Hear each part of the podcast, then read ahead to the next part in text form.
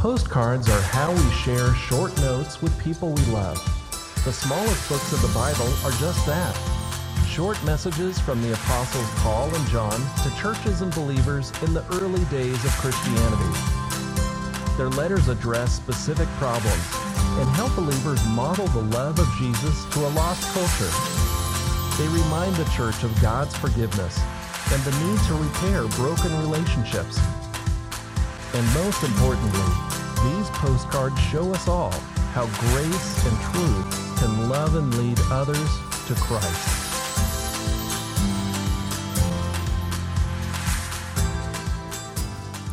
Next Sunday, we begin 40 days of prayer in which we're going to be teaching about prayer and we're going to be having uh, uh, our, our small groups on prayer. And also, we're asking that prayer become, over these 40 days, a much higher priority in our lives, individually and as groups and asking God for spiritual renewal in our lives individually and spiritual renewal in our church collectively. And I'm going to ask you to begin doing that already as we get ready to enter the 40 days of prayer. Today, I'm finishing up what has been a very short series, three part series, entitled New Testament Postcards. And in the span of these weeks, and this is the third one, we've been covering an entire book of the Bible each week. So, how do you do a whole book of the Bible on just like one message? Well, the reason is because these books are so tiny. I mean, the book of Philemon, it was a couple of weeks ago, 25 verses. And the book of Second John last week, just 13 verses. And Third John this week is just 14 verses. And so we're giving an opportunity for these tiny books that are filled with such strength. We have covered over the last few weeks some pretty controversial issues that these books have brought up for us. And again today, we're going to cover one of the tough subjects, and that is how to not fight in church. How about that for a title? How to Not Fight in Church. How many of you in your past, you've had the unfortunate opportunity to be in a church that was fighting. Would you raise your hand? Obviously, you weren't fighting, but other people in the church. You've been in a church that was fighting. I, I, see so many hands, and I've seen them in the other two services, and it's such a shame, isn't it? You go to church, the church is people are fighting in the church. You go to church, and you're just going to worship. You just want to go and feel great and learn about God, and there is this sort of this cloud over everything. You go and you, you're seeing people choosing up sides and mad at each other and gossiping uh, against each other, man, it just breaks your heart. And then maybe you run into somebody from another church or somebody doesn't even go to church doesn't even believe in christ and they ask you well i hear things are going bad in your church so how is it? And it's just an embarrassment. It's just an embarrassment I'm so deeply grateful that is not true in this church. But we're going to talk about it today because that's what 3rd John's all about. People who go through these churches that go through fights, people are thinking, man, if we could just get back to the first century when everybody was perfect. But this book in 3rd John is about a church fight in the first century because it's got people in it. And so here they are. And John is going to help us deal with the issue of how to not fight in the church. And John talks about three individuals in these short 14 verses. Two of them are good guys, and one of them is not such a good guy.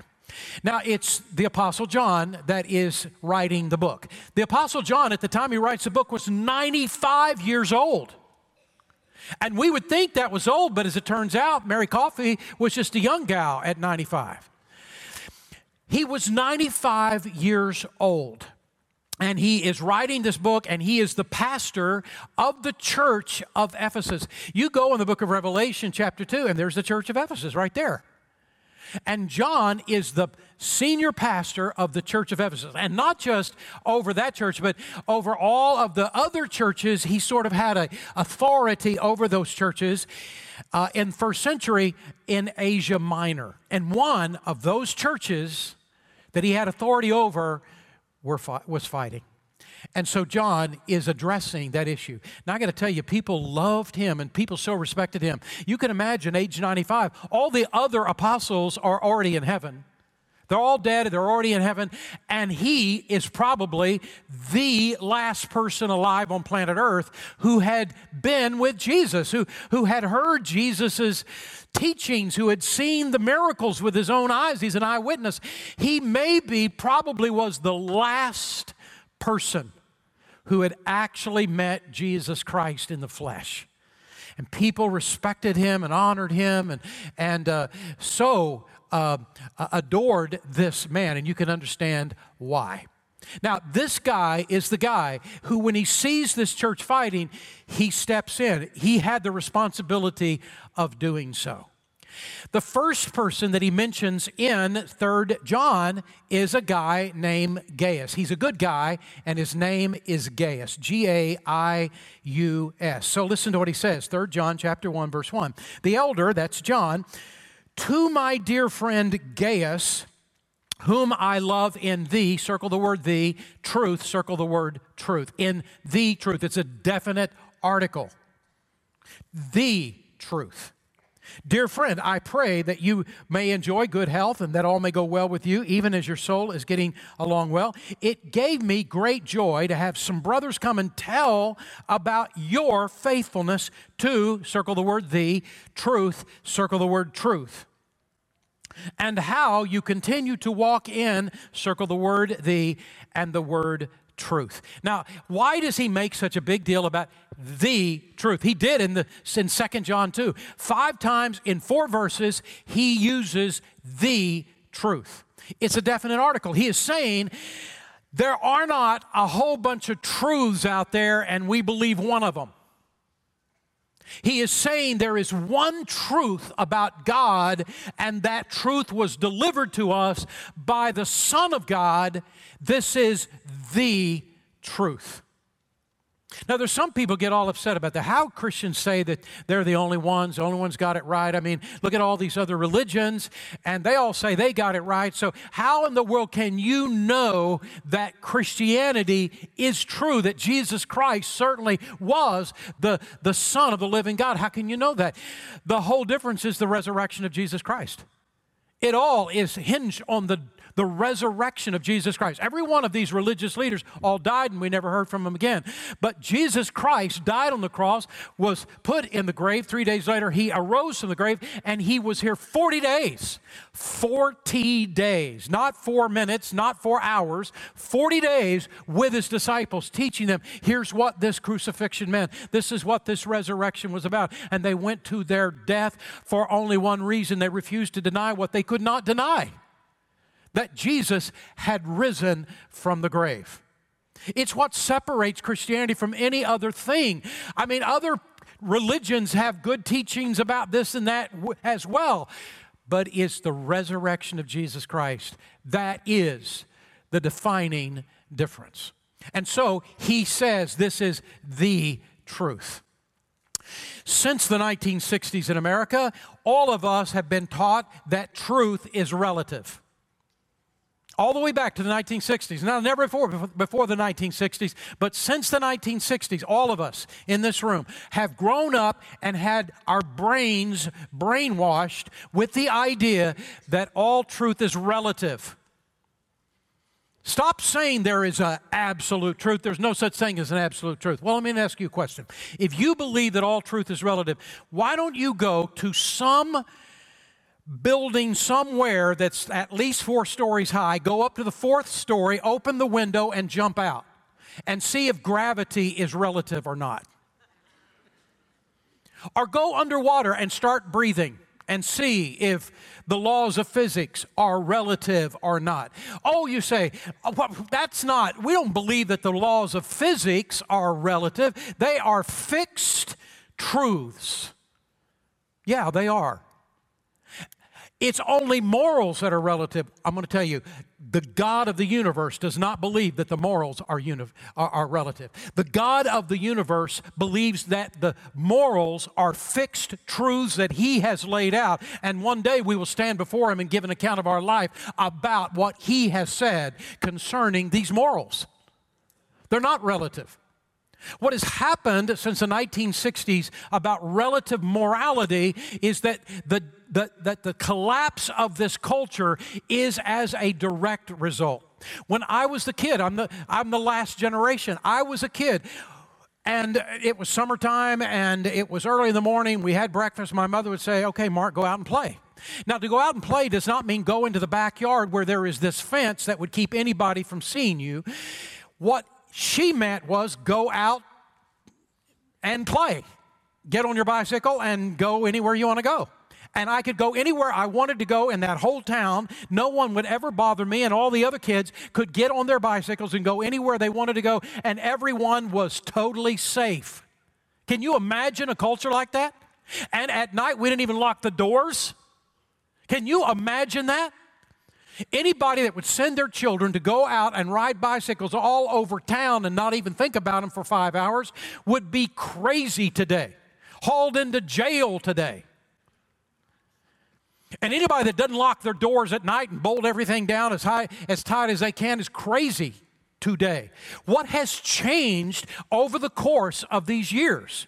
It is the impact of a relativistic truth concerning morality that has so eroded the morality of this country that we are now reaping the end of that. This is why this relativism, you got your truth, I got my truth, that might sound cool and it might work in a pinch, but the truth is it destroys a culture. And that is exactly what we've experienced. Now, that is nothing about what my sermon is about today.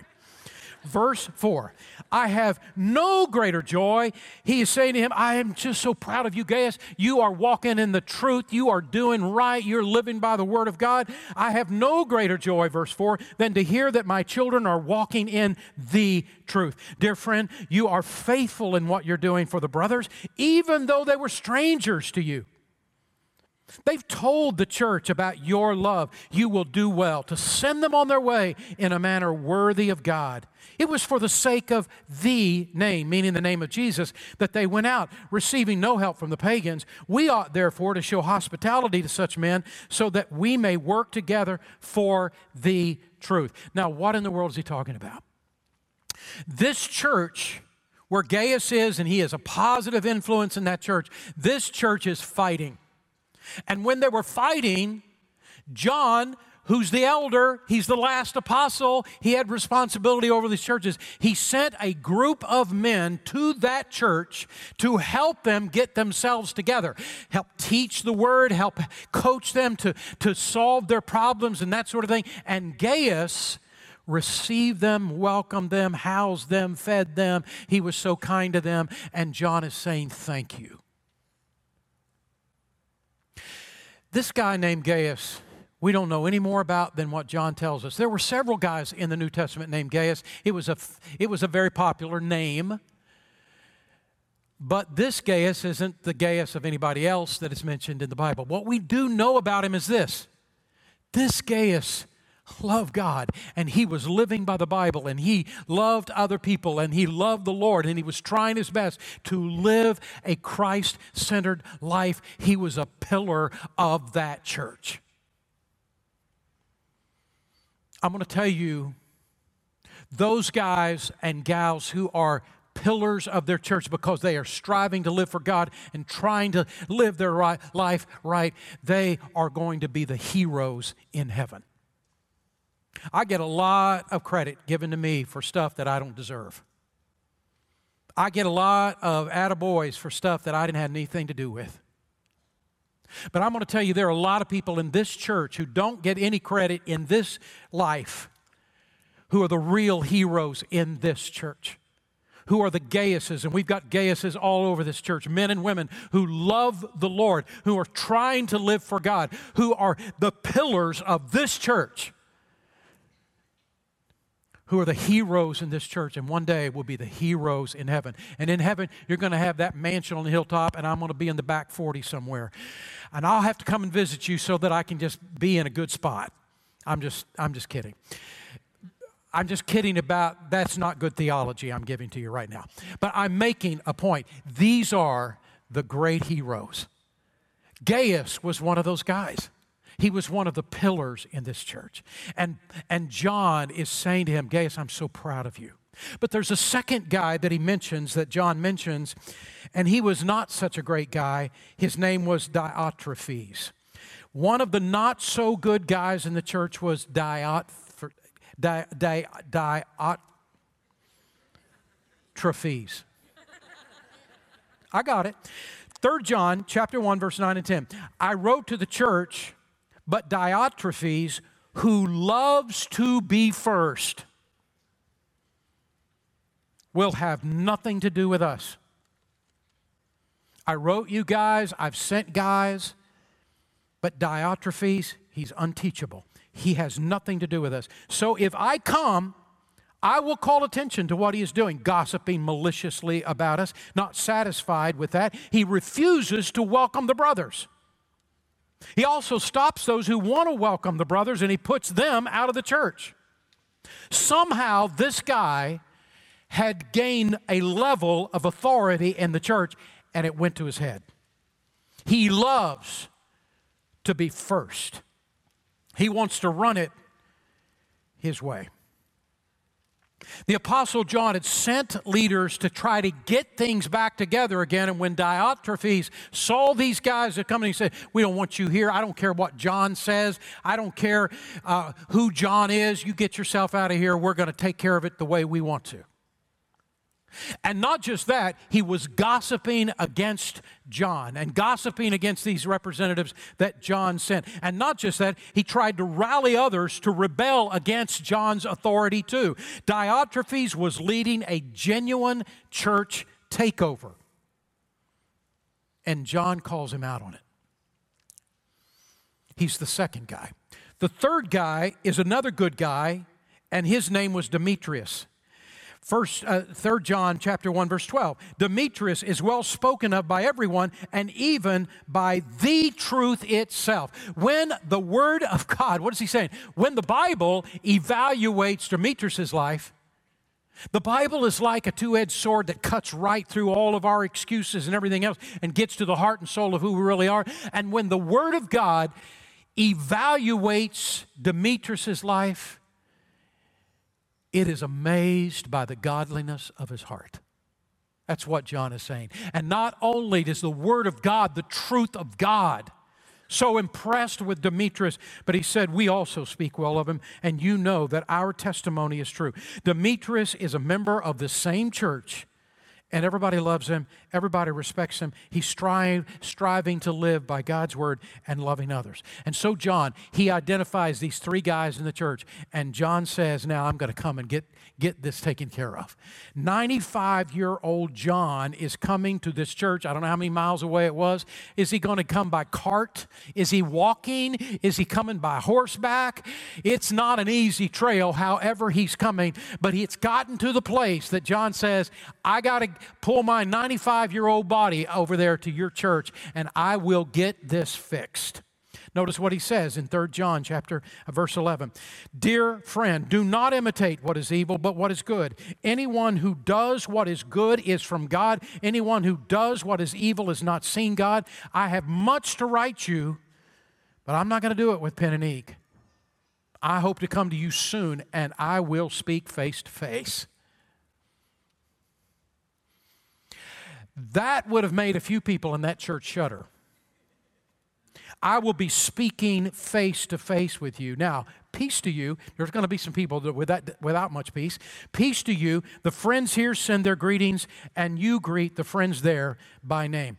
John is addressing all the members when he makes this last statement. He's addressing everybody. And he is saying, please, don't be like Diotrephes. Be like Gaius and by like Demetrius, and let your life demonstrate Jesus Christ. Please don't fight. Please come together under my authority. I am coming to deal with this. There it is. That's the book of 3rd John. Now, the truth is, God is using this book to speak to our hearts as a church. When Christians act like real Christians, our lives always produce peace, not fighting. Sometimes people in church fight. Sometimes authority goes to people's heads. Sometimes people in the church can be mean. But it is my joy to tell you that none of that's true at Sugar Creek Baptist Church. You can go as deep as you want to go into the heart of this church, and you will not find one group vying against another in this church. You will not find a group of wealthy people or influential people in this church that are sort of pulling the strings. Let's do it this way. There, that does not exist at Sugar Creek. You will not find a group of people fighting another group of people at Sugar Creek Baptist Church. I'm going to tell you, I think we ought to pause and say thank you to God because of the peace that He has brought to our church. Amen. That is so true. So, how does this church function? This church functions with three groups of people in uh, authority there are pastors, there are deacons, and there are committees. And the pastors and the deacons and the committees strive to work in fellowship with each other for only one purpose to love and lead all people to life change in Christ. Not to be running the place, but to love and lead all people to life change in Christ. There is genuine peace in this church, has been for a long, long, long, long time. And I thank God for it. Ephesians chapter 4, verse 3 says this Our job is to keep the unity of the Spirit in the bond of peace. Now, we don't create the peace. The Bible says in that same verse in, in, Ephesians chapter 4, verse 3, that the peace is given to us by the Holy Spirit. And last week, as we were talking about this same kind of concept, but in, different, in a different context, in Second John, we talked about the fact that what holds us together is that not that we're so all alike or that we, we all think alike. What holds us together is a mutual love that we have for Jesus Christ and a mutual love that we have for the Word of God. And the Holy Spirit in Ephesians chapter 4, verse 3 says that God uses that to create peace in our church. And now our church is to has the purpose of maintaining that peace. Every Christ follower has the job of preserving the unity by acting and reacting like Christ. Now, do you know why people fight in, in their houses, in their homes, in their family? Do you know why people fight in their family? Do you know why people fight in churches? The bottom line of why people fight in their houses, in their homes, and in their churches is the bottom line is selfishness. And the Bible is saying that. It's not in your notes, but it's in James chapter 4, verse 1 says this What is causing all the quarrels? and the fights among you? Don't they come from evil desires at war within you? He is talking about a self-centeredness. I want it my way. I want to do this. I want to do that. And i will have my will. And what happens in a family is that that creates a battle and it destroys the peace. Selfishness and the same thing happens in a church. Every Christ follower has the job of preserving the unity and acting and reacting like Jesus. In the last recorded prayer that we have of Jesus, at the Garden of Gethsemane. Remember, he was with his disciples. He left them right there. He went away for a little to a little distance and began to pray. And you remember he was praying with such earnestness that sweat drops of blood were coming down his face. He was praying this prayer that is recorded in John chapter 17. And deep into the prayer are these words. I want you to hear what he said. Beginning in John 17, verse 20. Neither, this is Jesus saying this, neither pray for I for these alone, meaning these disciples that are right here. I don't pray just for these guys, but for them also who shall believe on me through their word. I want you to think about what that means. Here is the Son of God looking down through time and realizing it's not just going to be these guys. There are going to be millions of people and even billions of people that come to know Jesus Christ as their personal Lord and Savior. And he was looking down through time and seeing all these people that would come into faith in Christ. And as he was seeing them, he was seeing us. In essence, Jesus was praying for Sugar Creek Baptist Church. And as he's praying, he is praying for us, and he says that Sugar Creek may be one. As thou, Father, art in me, and I in thee, that they may also be one in us, that the world may believe that you have sent me, I in them, and thou in me, that they may be, may be, they may be perfected in one, and that the world may know that you have sent me and you have loved them as you have loved me. What is he saying? He is saying that what it is about a church that is attractive to people who are lost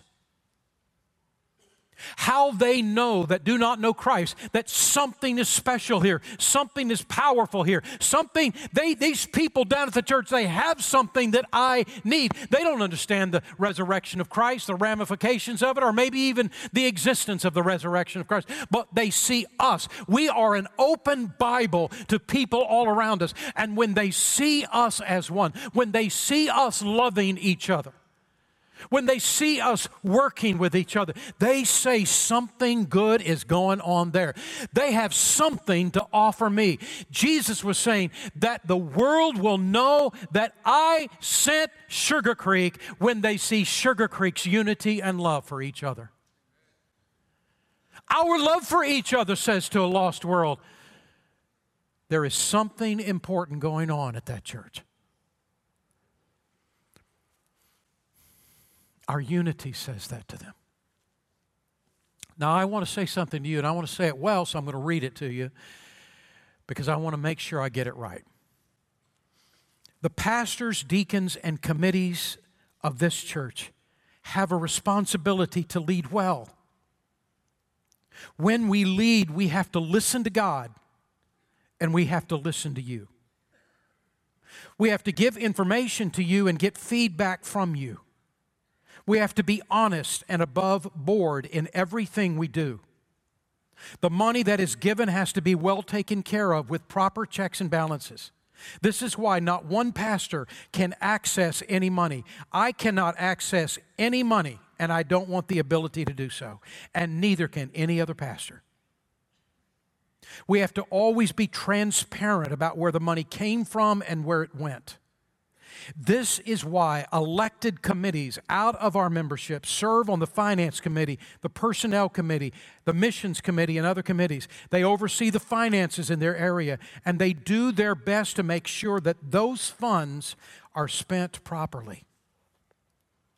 In addition, the pastors of this church have pledged in writing to operate with a detailed moral code of moral conduct related to protecting all of us from sexual misconduct. No person can be hired in this church without passing a criminal background check. Every pastor and every staff member undergoes reference checks and is fully vetted. And that criminal background check is repeated every two years for everyone, including me. No volunteer that works with children of any age can work with those children until they have passed a criminal background check and a list of rules that they must live by and operate on this church, church property by has been presented so that every child is protected the whole time they're on this property.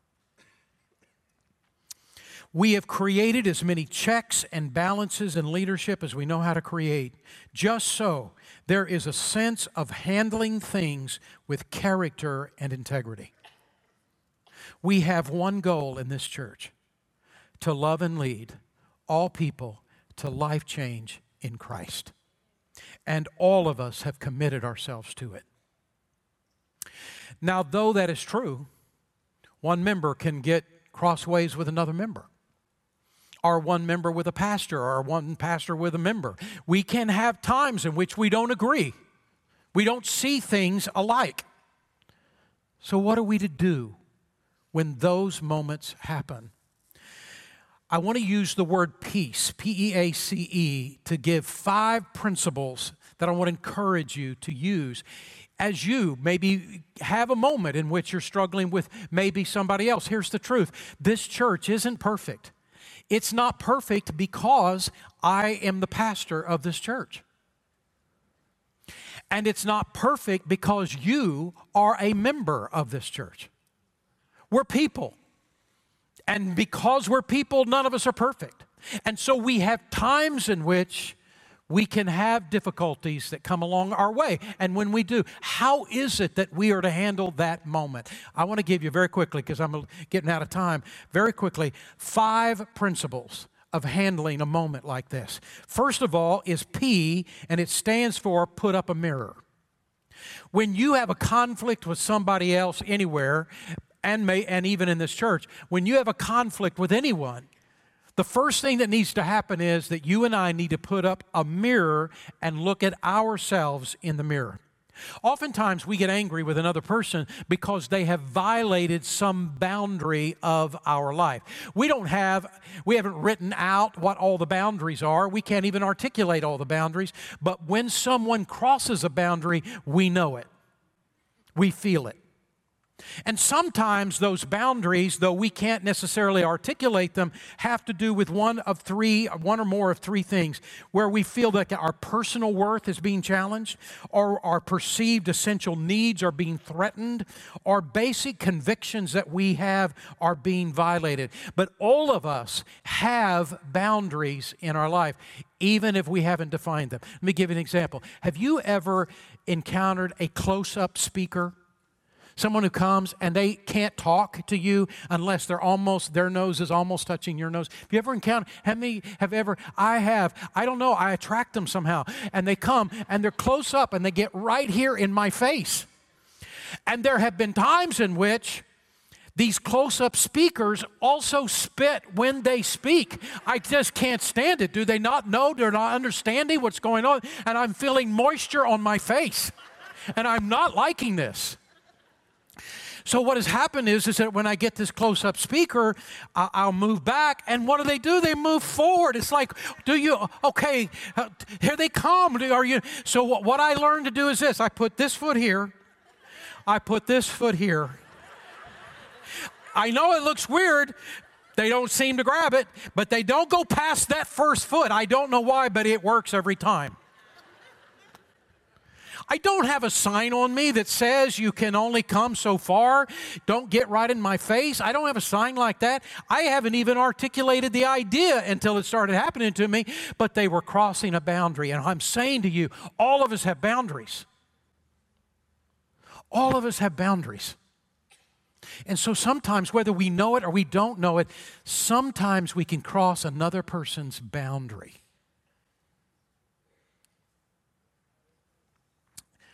And the first thing that we need to do when someone gets angry with us, there's frustration, is take a look at ourselves. How have I contributed to this moment? The second letter is the word, is the letter E, empathize. I have done this every service. Empathize with their feelings. Empathize with their feelings. 1 Peter chapter 3, verse 8 says it this way be full of sympathy toward each other, loving one another with tender hearts and humble minds. And the whole idea of sympathy, sympathy is that I am willing to enter into the world of somebody else. Before you go do anything, take a look at yourself. And the second, and how have I contributed to this moment? The second thing is try your best to get in that other person's world. Sympathy is saying, I'm sorry I hurt you, but go another step to empathy. Empathy says, I hurt with you. Just like the Bible teaches in 1 Corinthians, weep with those who weep, rejoice with those who rejoice. I am willing to enter into your life. How have I contributed to this moment? And second of all, I'm willing to see it from your perspective before I do anything else. Do you know why you do the first two things? You know why? Because it will soften your heart. If you don't do this, you know what you're doing? You are spending day after day rehearsing in your mind what a no good person that person is. All the bad stuff about that person and you're just rehearsing it over and over in your mind. When the truth is, and by the way, they're doing the same about you. When the truth is, if you stop for a few moments and you just got a hold of this and looked at yourself and got your, allowed yourself to be in their shoes, it would soften your heart toward that person. The third is this A, accept personal responsibility. You don't wait for them to initiate, you initiate. So look at what Jesus says in Matthew 5, verse 23 and 24. Therefore, if you are offering a gift at the altar, you remember your brother has something against you, leave your gift there in front of the altar. First go and be reconciled with your brother, and then come back and, and offer your gift. Here's what Jesus is saying You hurt someone, they have something against you, it's your responsibility to go to them. You know, you know that there is something that's there. You go to them and you say, Let's talk about this. You initiate it. By the way, in Matthew chapter 18, Jesus then said, And if you have something against your brother, it's your job to go to your brother and get it right. Wait a minute, this isn't fair. If my brother has something against me, it's my job to go get it right. And if I have something against my brother, it's my still my job to go get it right. Why does he put it on me every time? Because you are the spiritual one.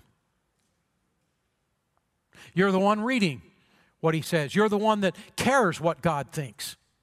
You take it on yourself. Let's sit down and talk. Let's get this brokenness that we're feeling between each other fixed. It means that you initiate every time in a loving way, but you first were willing to see, okay, how did I contribute to this? You were first willing to get into their skin and their shoes, try to understand what they're going through. Now you're ready. Not before, but now you're ready to initiate a conversation. I feel like there's a problem between us. Could we talk about it? And let's get it fixed. Here's the fourth one is C, compromise as much as possible. We don't compromise the Bible, we don't compromise the gospel of Jesus Christ, but we compromise everything else. Why? Because we try to meet other people on their opinions versus our opinions. We try our best to meet somewhere where both of us can get comfortable.